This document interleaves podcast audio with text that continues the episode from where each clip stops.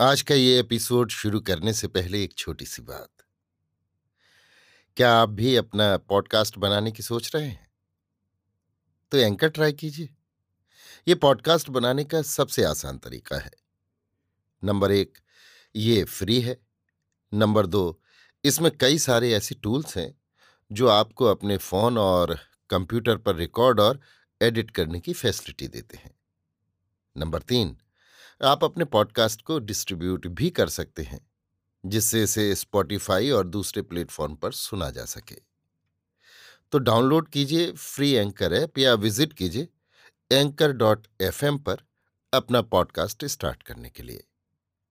ये तो थी एक छोटी सी जानकारी, और अब शुरू करते हैं एपिसोड का सिलसिला।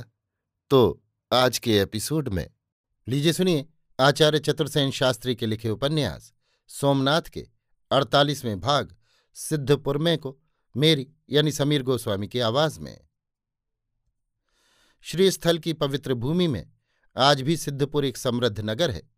गुजरात में वो पवित्र तीर्थ माना जाता है। अत्यंत प्राचीन काल में यहाँ महर्षि कपिल ने अपनी माता को तत्वज्ञान का उपदेश दिया था।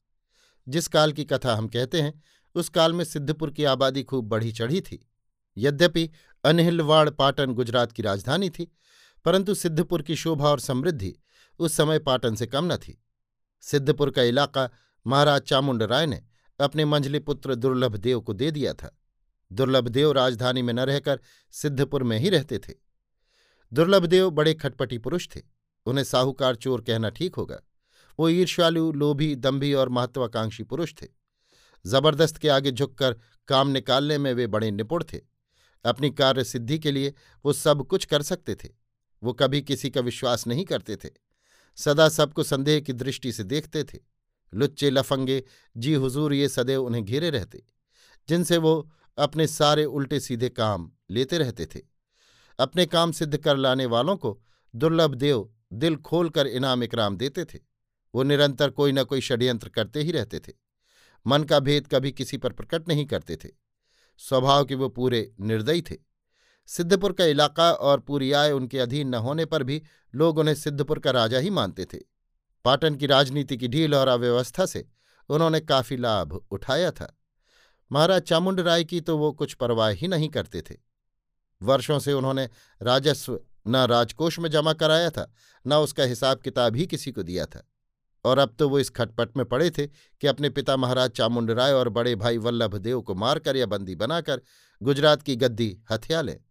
महारानी दुर्लभ देवी और मंत्रीश्वर वीकण शाह उनके षड्यंत्र में सम्मिलित थे।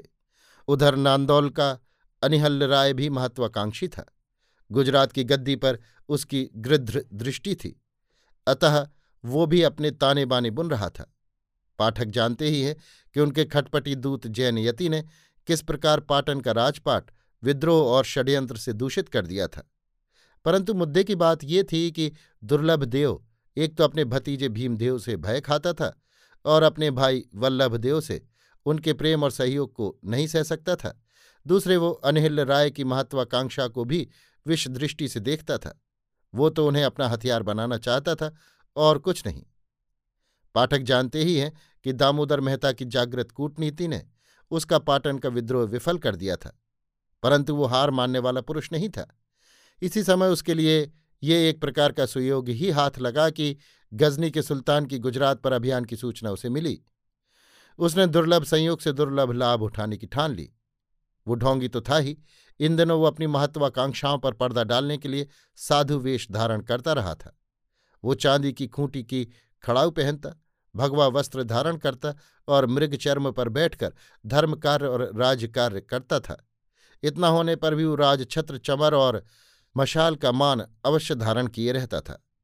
लोग उसे साधु त्यागी और धर्मात्मा राजकुमार समझकर उसका मान करते थे।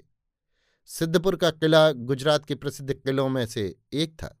वहाँ उसने बहुत सी सेना सेवक और शस्त्रास्त्र संग्रह कर लिया था। परंतु उसने किले के राजमहालय का निवास त्याग दिया था। किले के कोटे से संलग्न प्रसिद्ध रुद्र महालय था। ये महालय महाराज मूलदेव राज ने बनवाया था। उसकी विशालता और स्थापत्य कला ऐसी थी कि वैसा दूसरा देवस्थान गुजरात में न था। सोमनाथ के बाद इसी का स्थान था। ये ढोंगी राजकुमार साधु वेश में परम माहेश्वर का पद धारण करके इसी रुद्र महालय में निवास करता था। वो निराभिमान होने का प्रदर्शन भी करता था। वो सब छोटे बड़े व्यक्तियों के घर चला जाता, उनके सुख दुख का हाल चाल पूछता, उनकी संपत्ति विपत्ति में सहायता करता। इन सब कारणों से वो खूब लोकप्रिय हो गया था। गजनी के सुल्तान की खबर खूब रंग रगाकर आ रही थी। सारे ही गुजरात में उन खबरों से आतंक फैल रहा था। लोग घबराकर अपना माल मत्ता छिपा रहे थे। कुछ इधर उधर भाग रहे थे। अजमेर और नांदोल की तबाही और घोगागढ़ के पतन की खबरों ने लोगों के रक्त को पानी बना दिया था। देश का सारा कारोबार, यातायात, कृषि आदि उद्योग ठप्प पड़ गए थे। समूचे देश में भय, आतंक, निराशा और अनिश्चितता का वातावरण भर गया था। परंतु दुर्लभदेव अत्यंत सावधानी और दक्षता से अपनी योजना बना रहा था। उसने ये योजना स्थिर की थी कि इस मिलेच्छ को यथासंभव गुप्त सहायता पहुंचाकर देश को उजड़वा डाला जाए। इसी से सब विरोधनी शक्तियों का नाश कर डाला जाए। पीछे जब वो लौट जाए तो गुजरात पर अपना अधिकार सुदृढ़ कर लिया जाए। इसके अतिरिक्त इस आड़ में खूब सैन्य भर्ती करके तथा शस्त्रास्त्र संग्रह करके दूर से जो हो रहा है देखा जाए। पीछे इसी शक्ति की सहायता से गुजरात की गद्दी हथिया ली जाए। इस प्रकार योजना स्थिर करके वो जी जान से उसकी पूर्ति में जुट गया। उसने बहुत से चर देश भर में फैलाकर घर घर ये प्रचार कराया कि मिलेच्छ देश पर चढ़ा चला आ रहा है। उसका सामना करने के लिए सब कोई सिद्धपुर में एकत्र हों। अनेक स्थानों पर उसने स्वयं जाकर राजपूतों, गरासदारों और सर्वसाधारण को उत्तेजित किया। उसकी प्रभावशाली मुख मुद्रा साधुवेश धर्म प्रेम और देश प्रेम की उत्तेजनामूलक बातें सुन सुनकर। भावुक और धर्मप्राण पुरुष हज़ारों की संख्या में उसके झंडे के नीचे आ पहुँचे और देखते ही देखते एक अच्छा लश्कर उसने संग्रह कर लिया। सौरठ में मेहर लोगों की बस्ती थी। ये सौरठ के प्रसिद्ध लड़ाकू वीर थे, पर चोरी, डकैती या छोटे मोटे काम करके खाना बदोशों की भांति रहते थे। इस चालाक राजकुमार का उनकी ओर ध्यान गया। उसने अपने साधित्व के प्रभाव से इन्हें अपनी ओर आकर्षित किया। भगवान सोमनाथ के नाम पर उसने ऐसी उत्तेजना उनमें भरी कि वे प्राणपण से मुसलमानों से लोहा लेने को सन्नद्ध हो गए और देखते ही देखते पच्चीस हज़ार मिहिर योद्धा उसके झंडे के नीचे आ खड़े हुए। अब उसने अपने लश्कर को युद्ध कला सिखाने के लिए चतुर सेना नायक नियुक्त किए, उत्तम शस्त्रास्त्रों का संचय और निर्माण किया। भिन्न भिन्न सरदारों की अधीनता में सेना की टुकड़ियाँ बांटी।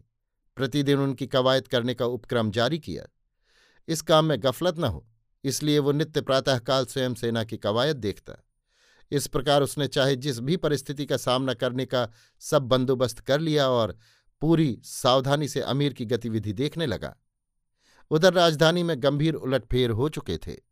महारानी दुर्लभ देवी और पाटन के प्रधानमंत्री वीकण शाह, जो उसका सहायक था, राजवध के अपराध में बंदी हो गए थे और प्रधानमंत्री का पद उसके शत्रु और शत्रुओं के समर्थक विमलदेव शाह को मिल चुका था। प्रधान सेनापति बालुका राय और दामोदर मेहता पहले वल्लभदेव के गुट के व्यक्ति थे। सो एक प्रकार से राज्य इस समय वल्लभदेव का था। महाराज चामुंडा राय अब नाम मात्र के पुतले की भांति गद्दी पर बैठे थे। उनकी कोई बात अब कोई सुनता ही न था। पाठक जानते ही हैं कि विमलदेव शाह एक ऐसा जुनूनी और तेजस्वी व्यक्ति था जो किसी की यहाँ तक कि राजा की भी परवाह न करता था। उसने राजा की मर्ज़ी के बिना ही वल्लभदेव और भीमदेव को लाखों दम सेना की भर्ती के लिए भेज दिए थे। अब तो वो खुल्लम खुल्ला प्रधानमंत्री था और दामोदर मेहता तथा बालूका राय की सलाह से उसकी सवारी राजगज पर नगर में धूमधाम से निकल चुकी थी, जिससे सब छोटे बड़े जनों ने महामंत्री के रूप में उसका अभिनंदन किया था। परंतु इन सब विपरीत परिस्थितियों से दुर्लभदेव नहीं घबराया। सेना की व्यवस्था और कोषागार का प्रबंध ठीक करके उसने तीन काम किए। महारानी दुर्लभ देवी, जो नांदोल के राजकुमार को गोद लेना स्वीकार कर नांदोल की सहायता प्राप्त करना चाहती थी, वो उसे बिल्कुल पसंद न था। इस गोद लेने की योजना का वो पूरा विरोधी था। यद्यपि अभी उसका कोई पुत्र उत्पन्न नहीं हुआ था, फिर भी उसे आशा थी, परंतु अपने विरोध को उसने कभी किसी पर प्रकट नहीं किया। वो रानी की हाँ में हाँ मिलाता रहा। अनहिल्य राय को भी प्रेम और आदर से भरे पत्र लिखता रहा तथा भेंट भेजता रहा। जब गजनी का अमीर अजमेर से आगे बढ़ा और नांदोल में आमेर के दुर्लभ राय ने आकर अपनी योजना अनहिल्य राय से कही तो अनहिल्य राय ने साढ़नी सवार भेजकर दुर्लभ देव से राय पूछी। दुर्लभ देव तो ये चाहता था कि इस अवसर पर अमीर से टकराकर अनहिल राय पिसमरे। उसने खूब उत्तेजित भाषा में अनहिल राय को इस धर्मशत्रु से लोहा लेने को उकसाया और दो हाथी सोने के दम भरकर सहायतार्थ भेज दिए। पत्र और दम पाकर अनहिल राय प्रसन्न हो गया और जब दुर्लभ राय कछवाहे ने उसे ऐसी योजना बताई, जिसमें ना तो उसके एक सैनिक पर आँच आती थी, न एक पाई खर्च होती थी। वो धर्म के शत्रु से मिल जाने के अपवाद से भी बच जाता था और दुर्लभ राय का भी प्रेम भाजन बनता था। इन सब बातों पर विचार करके उसने दुर्लभ राय कछवाही की योजना स्वीकार कर ली थी। अतः इस मामले में दुर्लभ देव की आशा कुछ भी फलवती न हुई। अनहिल राय का कुछ भी नुकसान नहीं हुआ। जो हुआ उसकी पूर्ति उसने आनंद फानन कर डाली। दूसरा काम उसने ये किया कि अत्यंत गुप्त रूप से उसने अमीर के पास अपना दूत भेजकर इस शर्त पर उसका मार्ग विरोध न करने तथा सब संभव सहायता देने की स्वीकृति भेज दी कि वो सोमनाथ अभियान के सफल होने पर वापसी में उसे ही गुजरात का अधीश्वर स्वीकार कर ले। दुर्लभ देव का ये संदेश वास्तव में अमीर के लिए एक वरदान था। यदि इस समय दुर्लभ देव अपनी सेना लेकर अमीर पर पिल पड़ता तो इसमें तनिक भी संदेह न था कि अमीर का एक एक घोड़ा और एक एक सवार इसके तीरों से बिंध जाता और अमीर को गुजरात की दहलीज में ही अपनी समाधि लगानी पड़ती। दुर्लभ देव ने इतना ही नहीं किया। उसने ऐसी भी व्यवस्था कर दी कि आबू और झालोर के परमार भी अमीर का अवरोध न करें। उन्हें इस खटपटी राजपुत्र ने विश्वास दिला दिया कि वे अपने धन जन को खतरे में न डालें। गजनी के दैत्य को सीधा गुजरात की सीमा में धसा चला आने दें। यहाँ आने पर वो उसे पीस डालेगा। पीछे आवश्यक हुआ तो वो उनसे अमीर के पृष्ठभाग पर आक्रमण करने का अनुरोध करेगा। ये योजना यदि अमल में सचमुच आती तो अमीर का यहाँ से निस्तार नहीं था। पर भारत के भाग्य ऐसे कहाँ थे? भारत को तो अपनी लाज खोनी थी। दुर्लभ देव ही के समान आबू के परमार अपनी स्वार्थमयी महत्वाकांक्षा की खिचड़ी पका रहे थे। वो न केवल अवंतीपति भोज का पराभव करने पर तुले थे, अपितु गुर्जरेश्वर की अधीनता का इस अवसर पर जुआ उतार फेंकने को भी उतावले हो रहे थे। यदि इस सुयोग में अमीर, दुर्लभ देव और गुर्जरेश्वर का दलन कर डाले और उनका सैन्य बल तथा कोष अक्षुण बना रहे तो इससे उत्तम बात और हो क्या सकती थी? उन्होंने दुर्लभ देव की योजना का हर्ष से स्वागत किया तथा कपट भाव से आश्वासन दिया कि आवश्यकता पड़ने पर पीछे से आक्रमण करके उसे सहायता पहुंचाएँगे। परंतु उन्होंने ये ठान ली थी कि ये कोरा आश्वासन ही रहेगा। गुप्त रूप से उन्होंने भी अमीर को दूध भेजकर कहला भेजा था कि यदि अमीर उनके राज्य की सीमा में कोई उपद्रव न करें तो वे उसे निर्बाध रूप से आबू की राह गुजरात में प्रविष्ट होने से रोकेंगे नहीं। हाय रे भारत के भाग्य! हाय रे राजपूतों की कलंकित स्वार्थ नीति। इसी ने तो राजपूतों को संगठित न होने दिया। इसी से तो वे महावीर होते हुए इस मारकाट के युग में बड़े बड़े सुयोग पाकर भी कोई अपना साम्राज्य स्थापित न कर सके। वे अपने ही स्वार्थों में, अपनी ही योजना में मरते कटते रहे। अमीर ने न केवल परमार के इस आश्वासन का स्वागत किया, अपितु उसने परमार को बहुत सी भेंट भलाई भेजकर बारंबार अपनी मित्रता का वचन दिया। यहाँ गुजरात के द्वार पर आकर उसे नए अनुभव हो रहे थे। जहाँ उसे अन्यत्र मैत्री की भीख मांगनी पड़ी थी, यहाँ मैत्री की भीख उससे मांगी जा रही थी, जबकि वह अत्यंत जीर्ण शीर्ण और विपन्न अवस्था में था और उसे सोमनाथ विजय तो एक और सही सलामत गजनी लौट जाने की भी आशा न रही थी। झालोर का रावल वाकपति राज परमार चौहानों का संबंधी था। वो एक बूढ़ा, सनकी और घमंडी आदमी था। उसे अपनी वीरता पर बड़ा अभिमान था। अपने को वो घोगा बापा से तनिक भी कम न समझता था। इनमें संदेह नहीं कि वो एक साहसी योद्धा था, पर एक राजा को क्या योद्धा होना ही यथेष्ट है। उसके मंत्री भी ऐसे ही थे। राजा की आयु सत्तर को पार कर चुकी थी।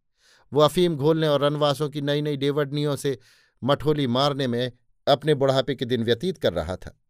उसका राजकाज आप ही आप चल रहा था। भूखे प्यासे किसान अपना खून पसीना एक करके जो अन्न उपजाते थे, उनकी गाढ़ी कमाई का अधिकांश भाग उसके अत्याचारी कर्मचारी उनसे वसूल कर अपनी भी जेब भरते थे और राजकोष भी भरते थे। जिसे मनमानी रीति पर खर्च करने से इस बूढ़े कामुक और सन की राजा को रोकने वाला कोई भी न था। दुर्लभ देव ने उसे लिखा काकाजू चिंता मत कीजिए। गजनी के इस दैत्य को सीधा पाटन की ओर तक चला आने दीजिए। यहाँ मैं उसे तलवार के घाट उतार दूँगा।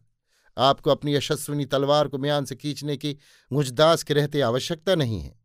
और सुंदरी तरुणी डावडनियों से पकचप्पी कराता हुआ ये राजा हंस हंसकर दुर्लभ देव का ये पत्र पढ़ता और कहता, रंग है। अरे मेरी तलवार देखनी हो तो देख। पर छोकरा अच्छा है, परमार को जानता है। ये बेटा अमीर गुजरात जाता है तो जाए। झालौर पर उसने नज़र करी तो जीता छोड़ूँगा नहीं। और इसके बाद जब अमीर ने उसकी सेवा में अमूल्य जवाहरात से भरा थाल भेजकर मैत्री याचना की तो ये लालची बूढ़ा बड़ी देर तक उन रत्नों में कौन कितनी कीमत का है। इसी बात पर अपने रत्नों के पारखीपन की डींग हाँकता और गोली बांदियों पर ये प्रकट करता रहा कि अमीर वास्तव में उसके भय से थरथर कांपता है। इस प्रकार अपनी दोनों योजनाओं को कार्यान्वित कर तथा अमीर को निष्कंटक करके दुर्लभदेव ने अपना तीसरा नेत्र पाटन की ओर फेरा। उसके लिए जिन लोगों ने विपत्ति मोल ली थी, उनकी उस स्वार्थी ने चिंता नहीं की। उसे केवल अपनी माता महारानी दुर्लभ देवी को जैसे बने महाराज का मन फेर कर सिद्धपुर ले आने और मंत्री विमल शाह को समझा बुझाकर जैसे बने, अपने पक्ष में करने की व्यग्रता थी। सिद्धपुर के रुद्र महालय के मठपति शुक्ल बोध तीर्थ, संस्कृत और वेदांत के पंडित, वयोवृद्ध सन्यासी थे। राजपुत्र के भक्तिभाव से वो प्रसन्न थे। दुर्लभ ने उन्हें बहुत सी जागीर दे रखी थी। उसकी कृपा से ये बूढ़े सन्यासी राजशाही रीत पर रहते थे। दुर्लभ देव देवाराधन की अपेक्षा मठपति की ही अधिक आराधन करता था। इससे मठपति उसकी भूरी भूरी प्रशंसा करते अघाते न थे। दुर्लभदेव ने और अन्य जनों ने भी पाटन की राजव्यवस्था की दुरवस्था के उल्टे सीधे जो चित्र इस वेदांती सन्यासी के सम्मुख खींचे थे, उस पर इसने ये पक्की राय बना ली थी कि यदि दुर्लभदेव पाटन का अधिपति हो जाए तो गुजरात का बहुत भला हो सकता है। कुछ सच्चे भाव से भी और कुछ दुर्लभदेव की आराधना से द्रवित होकर वे दुर्लभदेव के समर्थक बन गए थे। इन्हीं को अब दुर्लभदेव ने पाटन जाकर राजा को नर्म करके जैसे बने।